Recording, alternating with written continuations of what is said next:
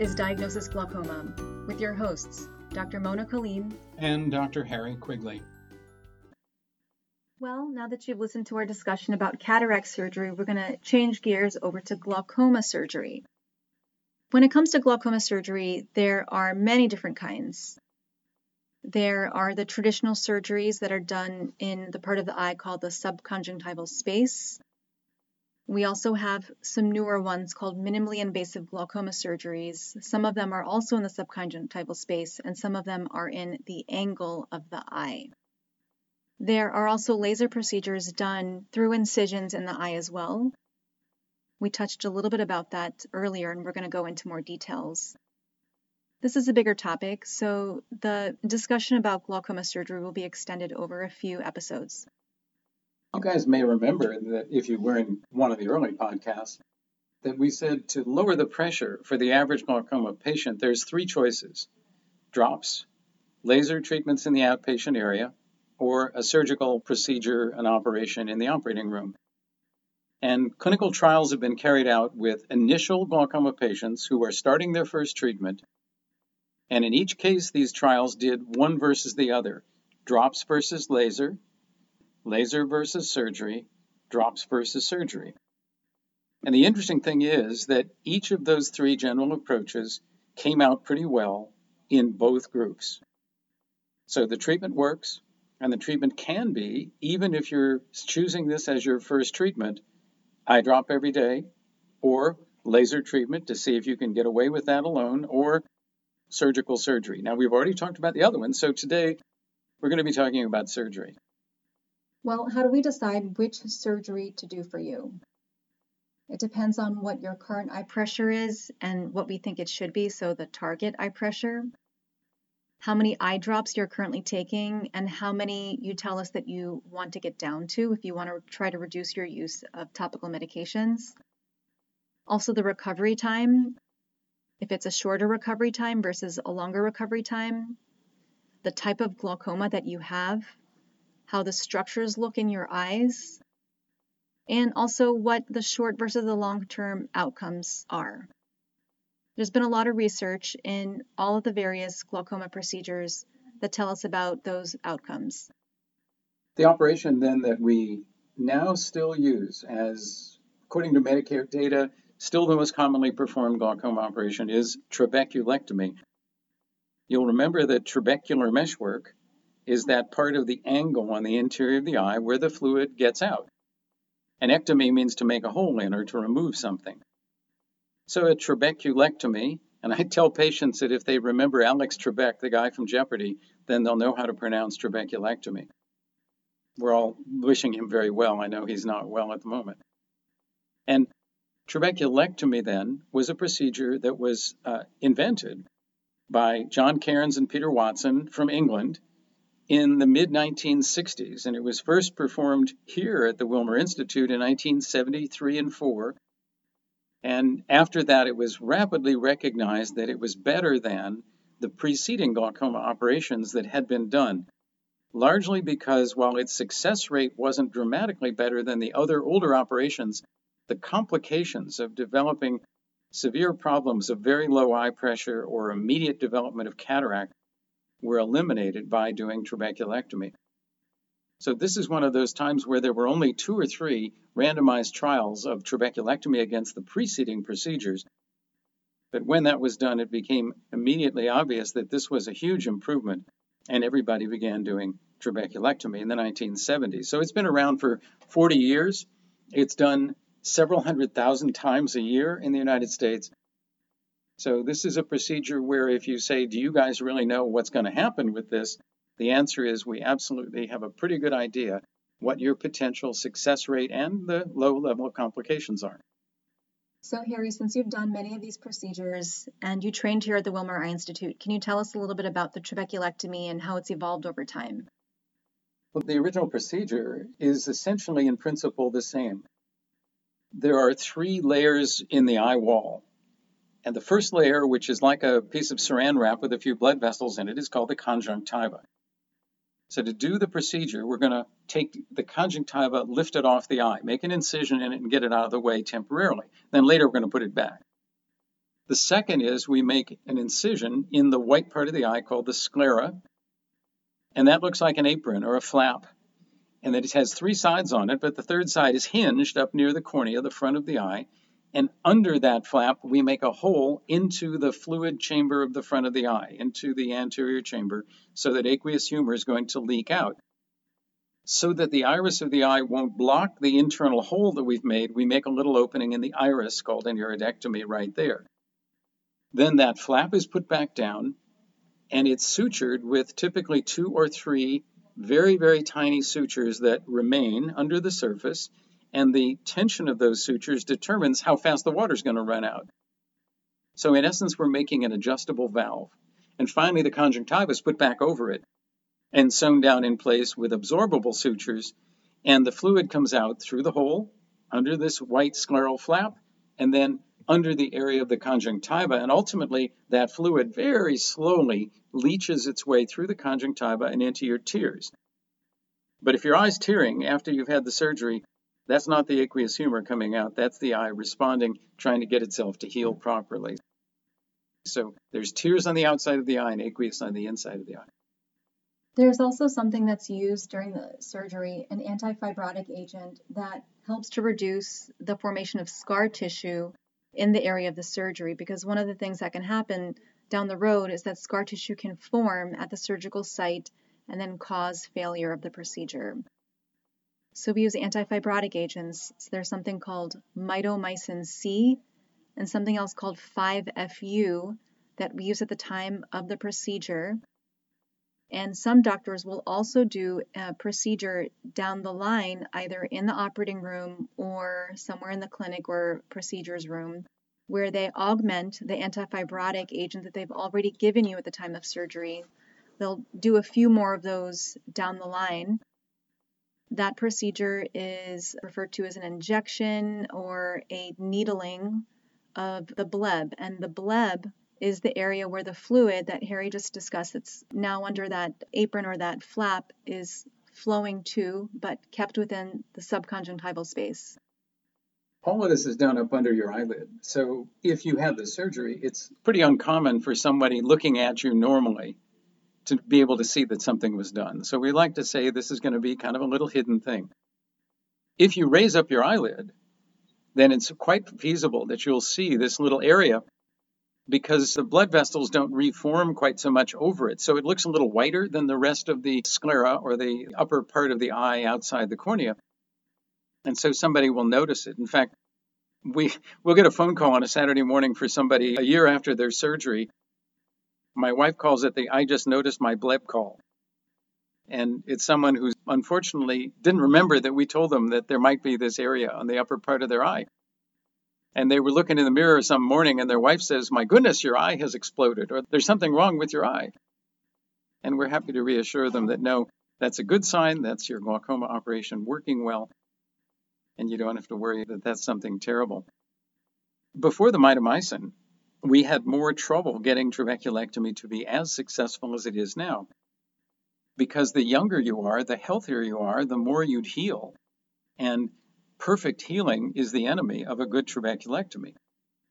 So, this is one of the really nice things about being older. People say, oh, well, I'll bet if I'm older, you'll have much more trouble with my surgery. And I go, no, I love 85 year old people having trabeculectomy because they're much less likely to scar the valving mechanism shut and they're more likely to have a successful procedure.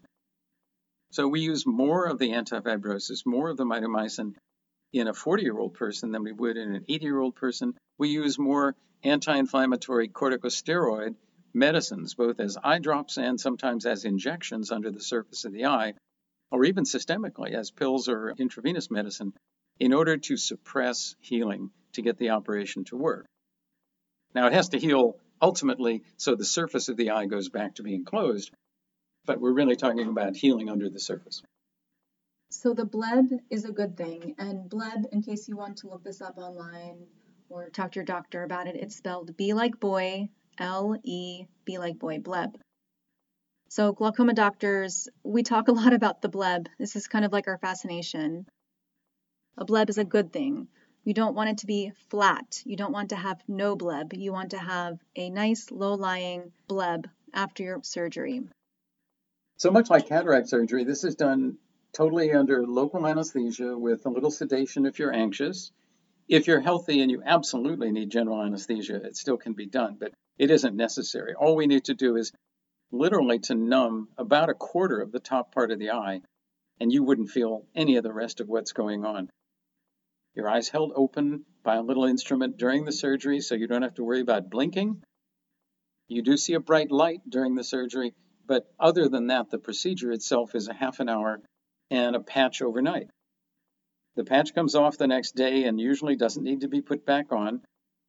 We do perhaps have you wear a little shield over the eye during sleep for a week or two, but other than that, it's a one Tylenol kind of an operation. It's a lot easier than going to the dentist, is what we like to tell people. The postoperative course for having a trabeculectomy is going to be longer than a cataract surgery because there's more incisions in the eye. So you will be able to see the day after your procedure when we take that patch and shield off but your vision might be a little bit down the first day. It's going to get better each day as we have you use the anti inflammatory eye drops. Other things are that you might feel a little bit of a foreign body sensation. That's from a stitch in the eye that we use for the procedure. Other things you might notice after the procedure are that your eye is a little bit more teary. That's your eye trying to help itself heal. And there's no question that people are sometimes a bit blurred because we've changed the eye pressure. And when you change the eye pressure, let's say you take it from 25 to 10, the eye gets smaller. And if the eye is smaller, then the eyeglass need is different, and so you're blurry. That very often resolves itself and you go back to your original glasses, but sometimes you'll need new eyeglass prescription after trabeculectomy. There are also some considerations that we think of before we do the trabeculectomy. Among them are whether you're on some blood thinner that might actually lead to increased bleeding during the surgery. The things we're thinking about are medicines like Coumadin and warfarin, the pill, or new pills that have been out, and there's about eight or nine kinds of them that people are taking as treatments that relate to having a heart valve past blood clots in their legs or a stroke and even garden variety aspirin. In fact, aspirin's my worst enemy with regard to doing eye surgery. I try to get people, if it's at all safe, to stop their anticoagulant medicines before surgery.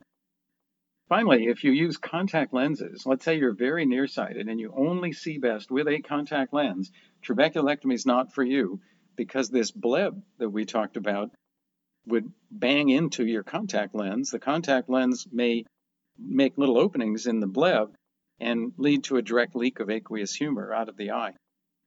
So if you are a contact lens wearer, then listen to the podcast on tube shunt surgery because that's what we're going to do for you if you are. Speaking of blebs and the possibility of an infection, if a bleb is leaking, there is a potential for an infection.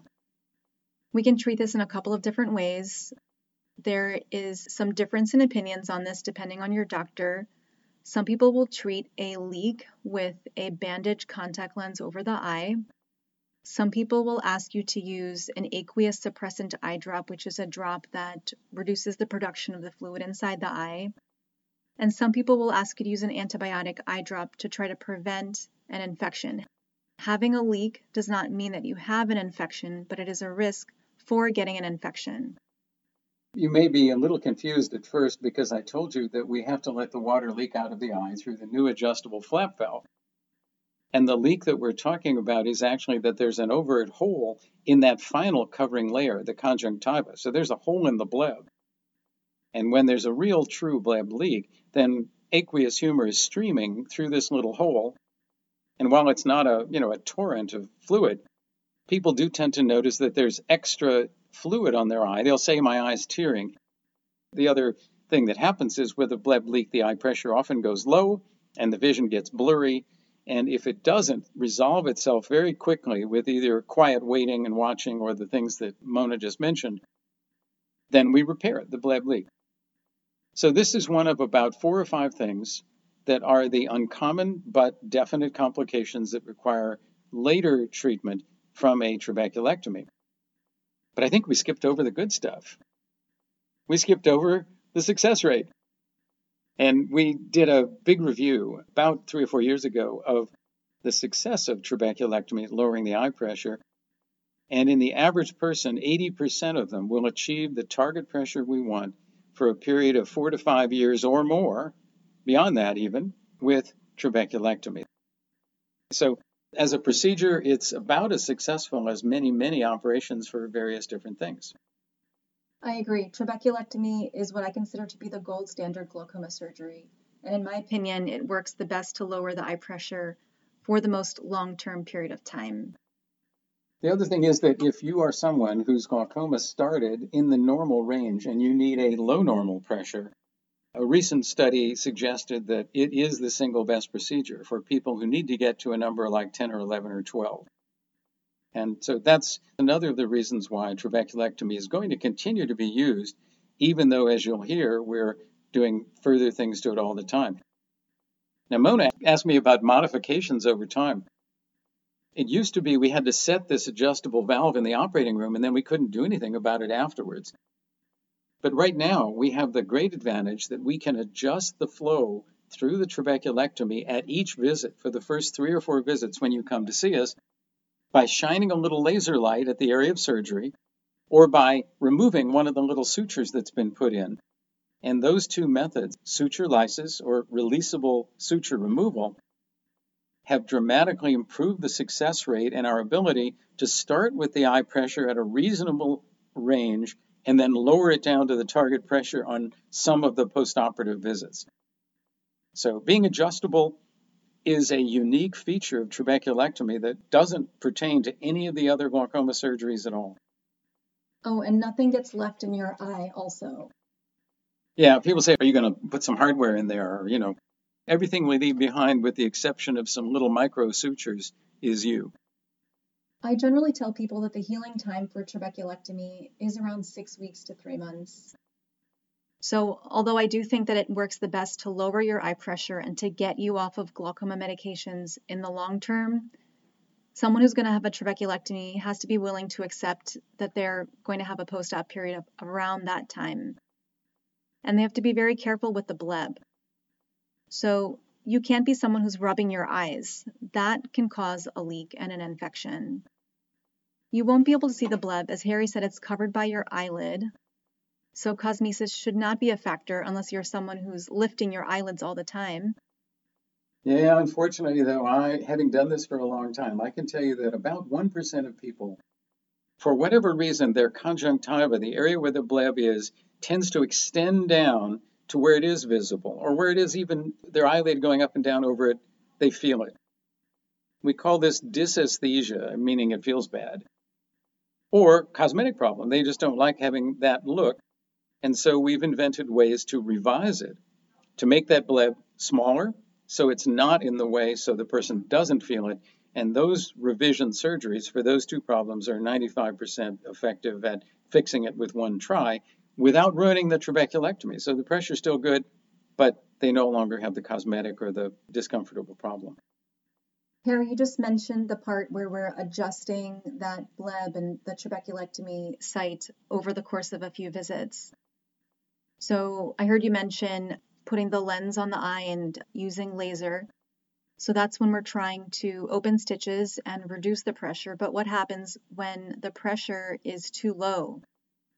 I would say if there is a single problem that we still haven't solved that we'd like to solve best, it's trying to make the pressure go down to the target we can overshoot. And the number of persons who overshoot badly enough that they can't get out of that low pressure and have blurred vision from it is about 3 in 100 persons with trabeculectomy.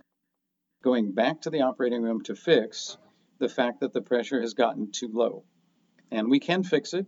We just looked at the rate at which successful revisions for hypotony, when that happens, revisions for low pressure, are successful with one try more than 70% of the time. And 90 plus percent of the time, it can be fixed if there is a need for a second revision operation. So when you think about how small a number of persons that is who get into trouble that we can't get out of, it's really in the one per two or 3,000 range.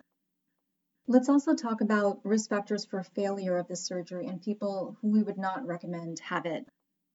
So, you had mentioned earlier that people who are older actually fare better If you're in a younger age group, you are at a greater risk of the trabeculectomy failing.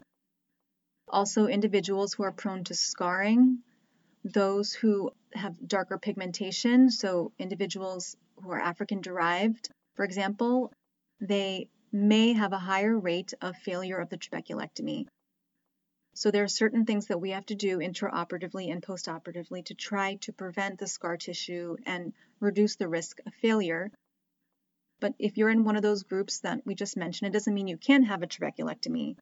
Just we have to make certain modifications. And if we think that that procedure is going to fail for you, then we'll recommend something else. Yeah, there are conditions of the eye where we would probably almost never do this procedure as the first try. If you have diabetes or a vascular abnormality, a blood vessel abnormality in the eye that causes new blood vessels to form, and they're still actively forming and closing and forming and closing, that happens in a variety of situations. That's called neovascular glaucoma. We would not necessarily do a trabeculectomy as the first choice. Persons who have uveitis or inflammation in the eye, as Mona mentioned, are more likely to scar shut and more likely to go into low pressure. So, once again, we have better operations for them that we'll do in another podcast, the so called tube shunt operations. Great, and this brings our episode on the trabeculectomy to a conclusion. Thank you for joining us. Until next time, your mom says take your drops.